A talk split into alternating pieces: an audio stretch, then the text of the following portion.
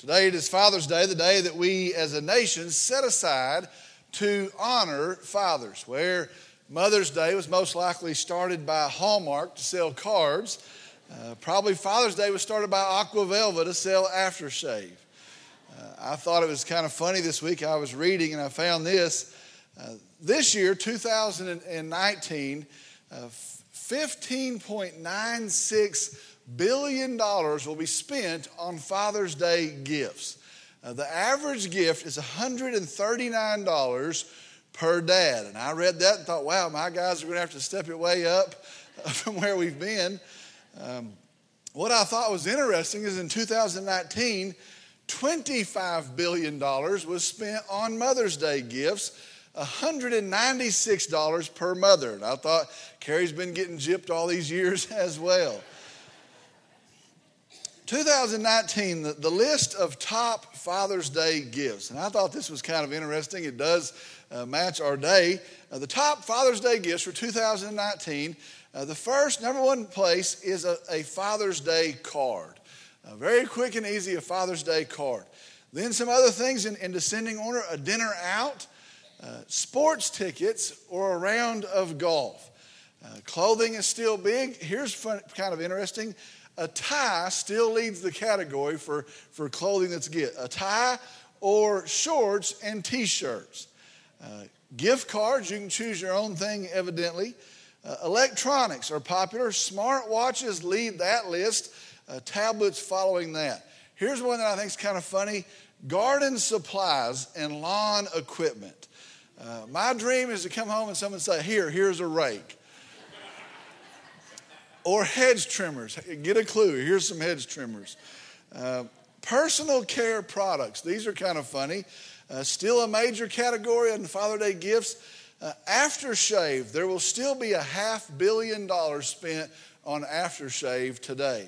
Uh, soaps. Hey, Dad, it's time to take a bath. Electric razors. Ear, nose, hair trimmers. And I guess you're going to use your hedge trimmer for your back. All of these gifts to honor our dads. All of these gifts, uh, 15, 16 billion dollars uh, to honor our dads. And let me just tell you, we should honor our dads because, Dad, let me tell you this, and I'm very serious. I want you to hear me today. You may be the most influential person on the planet. And I want you to hear that. You very well may be, in God's design, the most influential person on the planet. Now, Satan doesn't like that.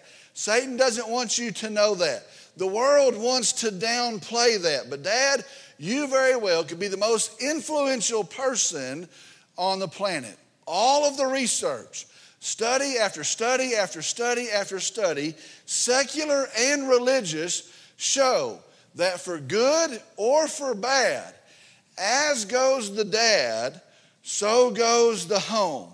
And as goes the home, so goes the society. Study after study, secular, religious, the evidence for that is very strong. Dad, understand today your influence is immeasurable. Let me tell you today, one of the reasons we have invested so heavily in our men's power lunch here at Calvary Baptist Church is because I truly believe the greatest thing would be that our men would be trained and equipped and led by the Word of God. And so, let's, listen, yes, today we want to honor our fathers, possibly the most influential people on the earth. Today, our verses are found in Mark chapter 5, verses 21 through 24, and then we're going to jump to verses 35 through 43. This is the account of Jairus' daughter. Uh, I'm going to teach through these verses, and then I'm going to come back and apply it to us this Father's Day. Our message today is entitled The Faithful Father. The Faithful Father. Again, Mark chapter 5, verses 21 through 24, and then verses 35 through 43. I'm going to ask if you would, if you would stand me, with me in the honor and the reverence of the reading of God's Word.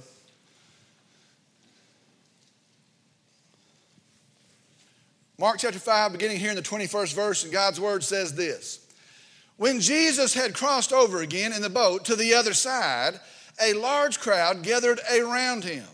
And so he stayed by the seashore. one of the synagogue officials named Jairus came up and on seeing him fell at his feet and implored him earnestly, saying, My little daughter is at the point of death. Please come and lay your hands on her so that she will get well and live. And he went off with him, and a large crowd was following him and pressing in on him. And then jumping to verse 35. While he was still speaking, they came from the house of the synagogue official saying, Your daughter has died. Why trouble the teacher anymore? But Jesus, overhearing what was being spoken, said to the synagogue official, Do not be afraid any longer, only believe. And he allowed no one to accompany him except Peter and James and John, the brother of James. And they came to the house of the synagogue official and he saw a commotion and people loudly weeping and wailing. And entering in, he said to them, Why make a commotion and weep? The child has not died, but is asleep. They began laughing at him. But putting them out, he took along the child's father and mother and his own companions and entered the room where the child was. Taking the child by the hand, he said to her, Talitha cum, which translated means little girl, I say to you, get up. Immediately the little girl got up and began to walk, for she was 12 years old. And immediately they were completely astounded. And he gave them strict orders that no one should know about this. And he said that something should be given her to eat. Let's go to the Lord in prayer. Dear Heavenly Father, we come today and I'm so thankful I'm so thankful for you as our Heavenly Father, the only perfect Father. We lift you up and we, we exalt you. We, we tell you you're marvelous and you're mighty, and we are astonished with you. We're so thankful for our Savior, Jesus Christ, our hope, our Redeemer, our Savior. The only way that we have any access to the Father through our King Jesus. Lord, I'm thankful for your word today, and I pray that we will be faithful to it. I pray that as, as we study it, as we consider it, that again on this day that you would speak through your word. Lord, I pray for a church to be instructed today. I pray for homes to be blessed today. I pray for dads to be equipped today. And I pray that in all of that, that Jesus Christ will be known and glorified today. Lord, we come today and we just worship you. We praise you. We do thank you. And I pray all this in Jesus' name. Amen. You may be seated.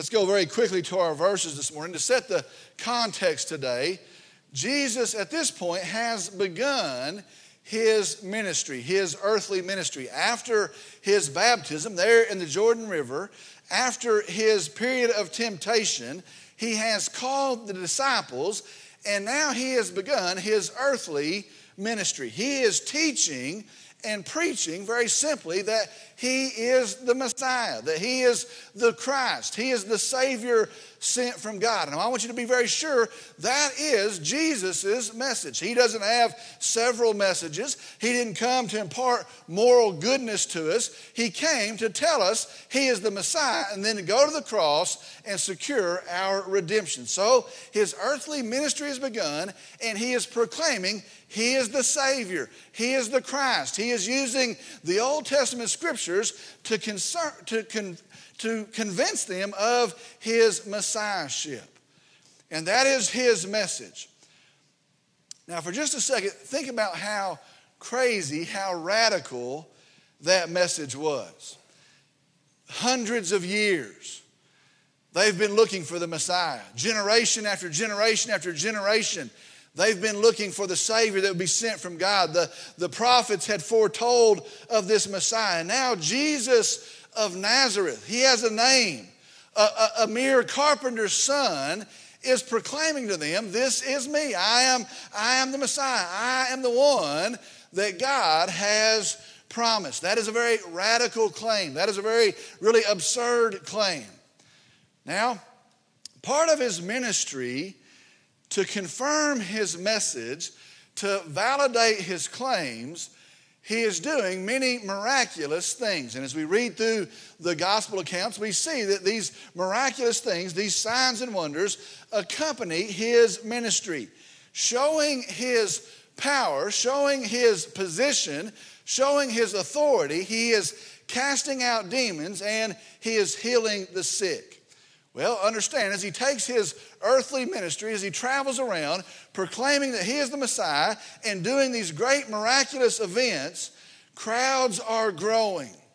You can imagine, crowds are uh, growing. There's a, a great curiosity. Have you heard about the man who says he's the Savior, the man that says he's the Messiah? Have you heard about the healings, the miraculous things, the, the demons that are being cast out? And there is a buzz surrounding Jesus. There is an excitement surrounding Jesus. And that is where we find Jesus today. He had crossed over the Sea of Galilee, and a great demonstration of his power, he casts out demons out of a man, and now he is returned back across the Sea of Galilee. And that's where we find Jesus in our verses today. And that, that leads us to verse 21, and here we start. Verse 21. When Jesus had crossed over again in the boat to the other side, a large crowd gathered around him. And so he stayed by the seashore. Jesus crosses back over the Sea of Galilee. He is probably most likely in the town of Capernaum. And when he gets there, when he arrives on the seashore, there already is a large crowd. And again, this is becoming the norm. This is the, the normal thing. But as he, as he arrives back from his miraculous event over there, as he, as he arrives back, there is again a huge crowd, a large crowd. And the Bible says they are pressing in on him. Well, he doesn't push into him, he doesn't try to make his way. He stays by the seashore. And so, as he arrives and the crowd is there, he stays there by the seashore. Verse 22. One of the synagogue officials named Jairus came up, and on seeing him, Jesus fell at his feet. One of the synagogue officials translates, another understanding, is a ruler of the synagogue.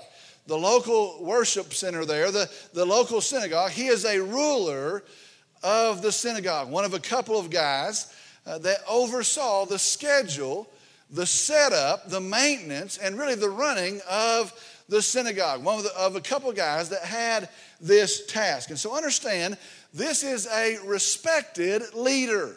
This is a well thought of position. This is an esteemed position. This is no small thing.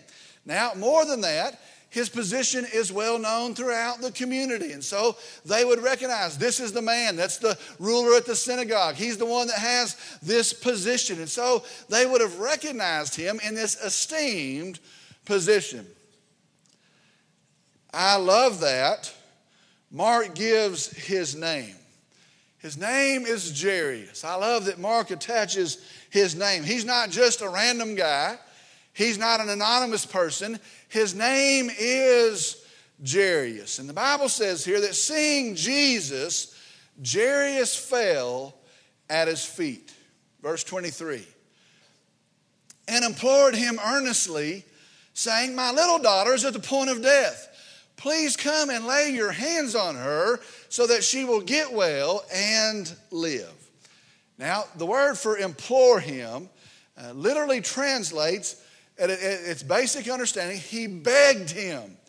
Now, I want you to understand that the, the heaviness of that. He begged him. He begged him. The word earnestly translates deeply, or, or its best translation is much. And so it literally says, he begged much. He begged much. I want you to see the picture here. Jairus comes and he falls down at Jesus' feet and he begs him much. He begs much there at the feet of Jesus. Now he's saying, My little daughter is at the point of death. Please come and lay your hands on her so that she will get well and live. Now, he comes and he begs much. Oh, my little daughter, my little daughter is sick and she's near death. And oh, that you would come and you would lay your hands on her, that she would be made well. A couple things I love about this account. And one of them is that he says, My little daughter. Ooh, I've got a little daughter. Verse 42 tells us his daughter was, was 12 years old. She wasn't a baby anymore. She was no longer a toddler there banging around the house.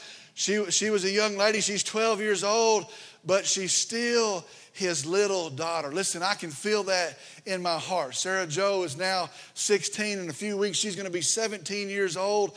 And whenever I see her, every day that I see her, I look at her little face and it's still my little daughter. Still, the little girl that I couldn't wait to go in her room and, and she would be standing there in her crib just banging around, and her little onesie wanting you to pick her up and lift her out of that crib. Well, Jairus says, Oh, my little daughter, my little daughter is dying at home. It's, it looks like it's not going to be far away. Oh, Jesus, that you would come and you would put your hands on her and heal her. Oh, my little girl, my little daughter, she's going to die. Oh, Lord, my little daughter. Verse 24. And he, Jesus, and he went off with him, and a large crowd was following him and pressing in on him. Now, here they go. Jesus hears his pleas, and Jesus starts to begin to make their way. They begin to make their way uh, to the man's house. And as they try to make their way, it says that this crowd, this, this crazy crowd, this mob, goes with them. Now, I was thinking about that. This huge crowd, if you think about it, some of them probably couldn't even hear that conversation. Some of them were so far back, so many, so many people removed, they couldn't hear the conversation that had just taken place. And so, most likely, they don't even know where we're going. Jesus and this Jairus, they begin to make their way. And so the crowd begins to move, and the crowd just begins to go, Do you know where we're going? I, I don't know. Did you hear where we're going? I don't know. Somebody said somewhere else, and the crowd doesn't even know where they're going, but still they press in on Jesus and they begin to go with him verses 25 through 34 is the account of Jesus healing a woman on the way. Now, it's a, it's a pretty great account. They're on the way, and, and this event actually happens. And on the way, uh, this woman touches the hem of his garment, and she's healed. It's, it's a tremendous account. But as Jesus stops to deal with that woman, can you, for just a second, imagine Jairus. Can you imagine that? He comes and he falls at the feet of Jesus. Oh, my little daughter, my little daughter's going to perish. She's going to die. It's not very long. Oh, that you would come and you would heal her. And the master says, Let's go. And they begin to make their way. But can you imagine as Jesus stops, as the procession stops, and he begins to deal with this woman. I imagine Jairus, as they're talking, he, he can't help but keep looking down the road toward his house. We've got to get going. We've got to go. Time is short. And he looks back at Jesus and then he looks down the road towards his house and, and he looks at Jesus and, and Jesus is talking there and he looks back down the road toward his house. Time is short. She didn't have long to live. Oh, we've got to get going. And there's got to be panic in his heart as he watches Jesus and he's thankful that he's going, but he looks back towards his house, towards his daughter. Oh, we've got to get going. And he looks down the road and he sees some of the folks that were at his house. They're coming towards him. But they're not urgent. And they're not running. In fact, they're probably walking. He sees those, he looks towards Jesus, he looks down the road and he sees some of those, oh, they were at my house and they're walking towards him, but there's no urgency in their step. Verse 35. While he was speaking, still speaking, they came from the house of the synagogue official saying, Your daughter has died. Why trouble the teacher anymore? Jairus, there's no need now. Jairus, your, your daughter has died. Your, your little daughter, your joy, your little girl has died. There's nothing we can do now, Jairus. Why bother the teacher? Verse 36. But Jesus, overhearing what was being spoken, said to the synagogue official, Do not be afraid any longer, only believe. I wonder how long Jairus had been afraid. When she was sick, when his little girl got sick, how long had it been since she'd been sick? I wonder how long he had been afraid when he realized it was going to be no little thing and his little girl, his pride and joy, is laying there and it appears that she's going to die. They don't have a remedy for this. I wonder how long he had been afraid when all of the remedies had passed and come and we've, we've sent for the doctor and we've tried the medicine and we've tried all the things that we know to try, but she's there. I wonder how long he had been afraid. How long could he not rest? How long had, had there been knots in his stomach? How long had it been since anything in his life had truly mattered? I wonder how long he'd been afraid. Jesus says, Do not be afraid any longer.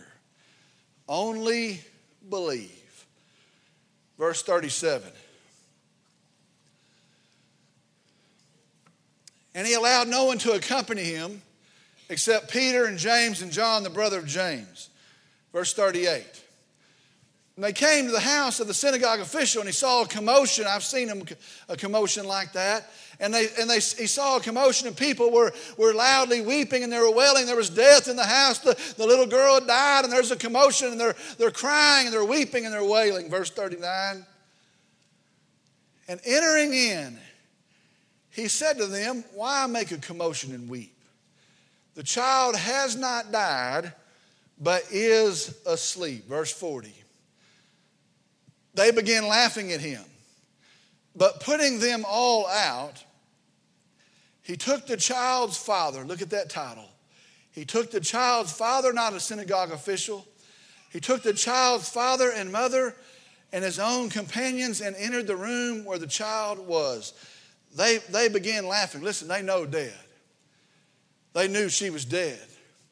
And so he comes in and says, Wow, the commotion, she's not dead, she's asleep. They knew what dead looked like. This guy's crazy. This guy's out of his mind. I don't know what we've heard about him, but he's not, he's not logical. And Jesus puts him out. Verse 41. And taking the child by the hand, he said to her, Talitha cum, which translated means, Little girl, I say to you, get up. Mark, when he recounts it, puts the actual words of Christ. That's Aramaic. He puts the actual words of Christ. Talitha cum, little girl, I say to you, get up. Verse 42. Immediately the girl got up and began to walk, for she was 12 years old. And immediately they were completely astounded she doesn't get a little better. She doesn't sit up and, and, decide to take a sip of something. She gets up and she begins to walk. And immediately they were completely astounded. Verse 43. And she gave them, and he gave them strict orders that no one should know about this. And he said that something should be given her to eat. Now, friends, be sure today, this event was confirming who Christ is. This event is confirming he's the Messiah.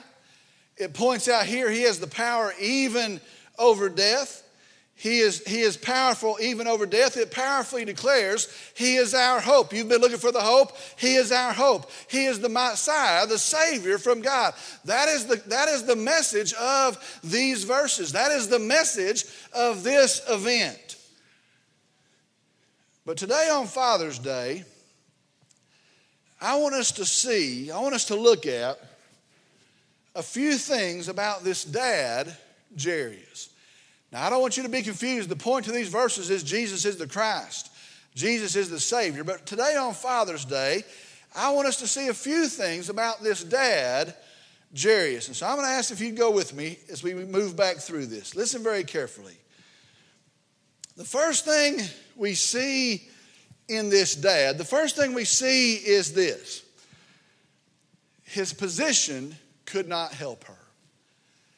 His position could not help her. He is esteemed. He has position. All the people knew who he was. He had a respected job. He is successful there in this town. But be sure today, on this day, it meant absolutely nothing. Men, I want you to hear me this morning chasing and conquering the things of this world will matter not one bit to the spiritual life of your children. Friend, be sure today you can do it all and you can have it all, but it will not matter one bit to the spiritual foundation that you build for your kids, not one bit. On this day, his position meant nothing. Oh, that he could go and cast an order. Oh, that he could do something. Oh, that his clout would have had some kind of value. But on this day, his position meant nothing. So, the first thing we see about this dad, his position could not help her. Second thing we see about this dad, he knew who Jesus was. He knew who Jesus was. Now, think about that as we pass through the account. Think about that this morning. How did he know who to go see? How did he know who to go find? How did he know whose feet to fall at? How did he know who to beg, to implore for help? Understand, he somehow, maybe he had heard him somewhere. Maybe he'd become familiar with him sometime in the past. Maybe he had heard somebody else speak of his claims that he was the Messiah. But however it was, however it happened, he knew who Jesus was. Oh, Dad, listen to me today. Do you know who Jesus is? Do you know who Jesus is? Do you know that He's the promised hope of all the ages? Do you know He's the Son of God? And as the Son of God, He's able to save. Do you know who Jesus is? Do you know He's the Lamb of God who takes your sin and He bears it to the cross? He carries it for you, He wears your shame. Do you know who Jesus is? Do you know He's the risen Savior? Not some superstition, not some church hype. He's the risen Savior that one day He walked out of a grave and He was actually physically resurrected from the dead. Do you know who Jesus is? Do you know He's the King of Kings, that He reigns today, that He rules from glory? Do you know that he's coming again? That one day he himself, he's going to step out of heaven and there's going to be a shout, the voice of an archangel, a trumpet's going to sound, and he's coming for his people. Do you know who Jesus is today? Men, do you know who Jesus is? Do you know Jesus? And it goes one better. We see in this dad his position couldn't help him. We see that he knew Jesus. And the third thing we see is this his trust was in Jesus. His trust was in Jesus. Isn't that the same thing? Isn't that the same thing? Let me tell you, not at all. Not at all. I want you to notice here. He comes and he begs it says that he begs much. I don't know that we understand the, the depth of that. He falls on the ground and he begs much. Oh, my little girl, my little daughter, she's dying. Oh, that you would come. My daughter is dying. And he begs much.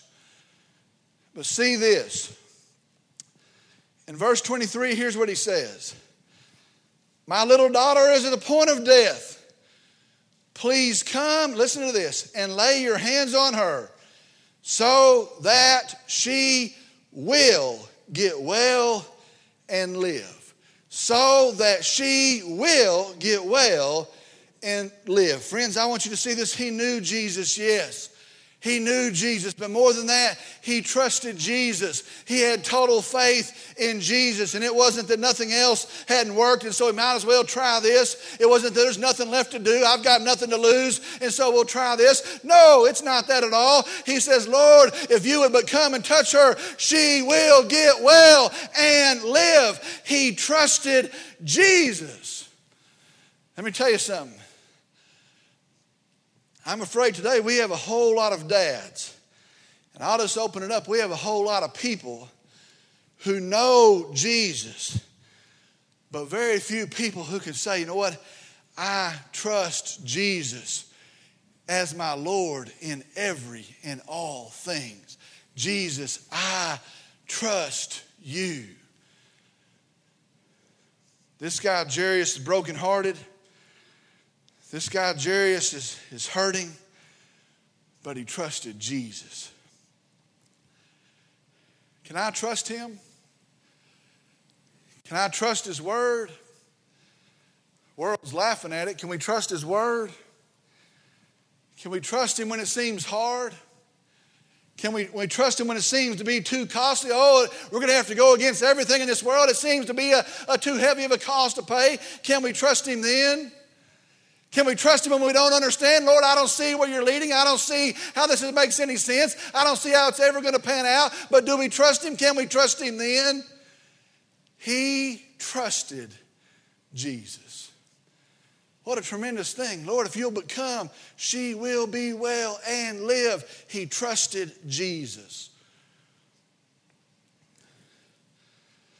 And that brings us to the last thing we see in this dad. The last thing we see in this dad, Jairus. And it is my hope, it is my hope, it is my prayer for all of us as dads. It is my, it is my strongest hope that this would be us as dads. The last thing we see in Jairus, the last thing we see is this. In the influence of the dad, Jesus saved this girl. Now, if you haven't heard anything I've said up to this point, then I'm going to ask that you'd sit up and you'd listen at this point. Listen to me very carefully. The likelihood that a person will be saved is eight times higher before the age of 18. In fact, listen to this. Most people that leave your home unsaved will never be saved. Most people who leave your home unsaved, they will never have a saving faith in Jesus Christ. Listen, these are the statistics. These are what the studies show. Those that leave your home past the age of 18 and they leave and they go into the world and they do not know Jesus Christ, they will be most likely lost. And the greatest influence on a child's faith getting saved and the greatest influence on their life after being saved is the influence of the dad. Now, I want you to hear that very carefully. I want you to listen to that again. The greatest influence on a child's faith getting saved, and the greatest influence on their life after being saved is the influence of the dad. Men, what else could matter more than that? Men, why would we mess around with anything else but that? Listen to me today, Dad. You lead your home. You do it. You lead your home. You lead your bride. You lead your kids. You read the Bible in your house. You study the Bible in your home. You pray in your home. You lead them to God's church to be active there. You build the foundation in your home. What else is going to matter? You do it, Dad.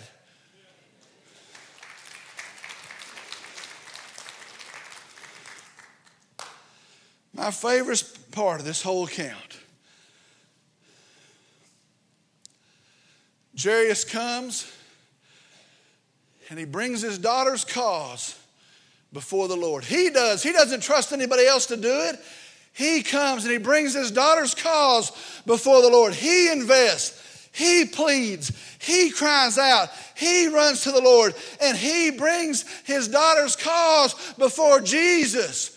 And I can't help but hear him as he does it. My little daughter, oh, my little daughter, my little girl, my joy, she's going to hurt if it weren't for Jesus. She's going to perish apart from Jesus. She'll be lost apart from Jesus. And Jesus says, Talitha cum, to the dad who says, My little girl, my little girl. Jesus says, Little girl, get up and walk. Oh, dear God, help us be those type of dads. Help us be the type of dad that bring our kids' cause before the Lord and pray for those kids and understand, you know what? I've got to set the foundation. I'm going to read the Bible. I'm going to tell the Bible to them. I'm going to pray with them. Oh, I'm not going to let anybody else do it. I'm going to tell them about Jesus. We would be those type of dads.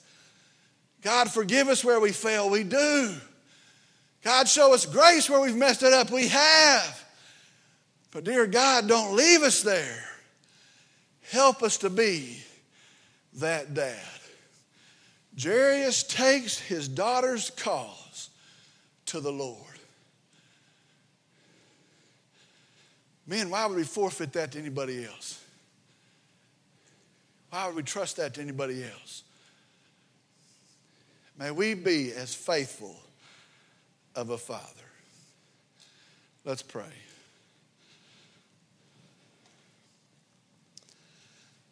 Dear Heavenly Father, we come. And I'm thankful for your grace shown to sinners. I'm thankful for your forgiveness shown to us as we sin, as we rebel against you. I'm thankful for our redemption paid at the cross of Calvary. I'm thankful we get a clean slate by faith in Christ, the eternal life by faith in Christ, fellowship with the holy, awesome God by faith in Christ. Lord, I, I, I praise you for that. I thank you for that. I pray for some in this room that haven't had that settled. That maybe they would come and say, Oh, I know about Jesus. They don't trust him.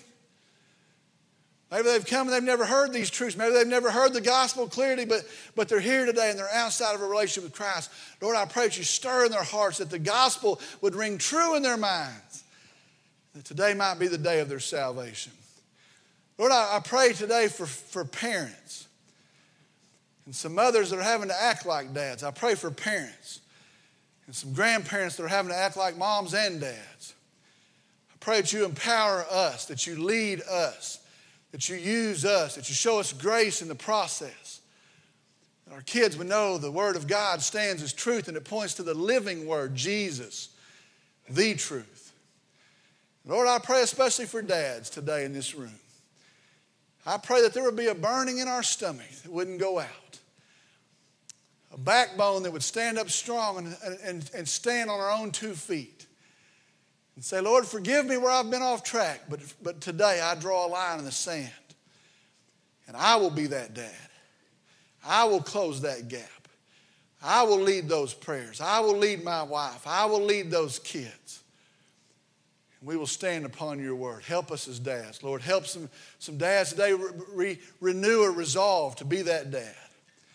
And I pray that all of us wouldn't be, all of it wouldn't be for us, but it'd be for your glory, for your name's sake. I pray that you be honored in all of it. I pray that you move and you work. Thank you for speaking through your word. And I pray in Jesus' name, amen.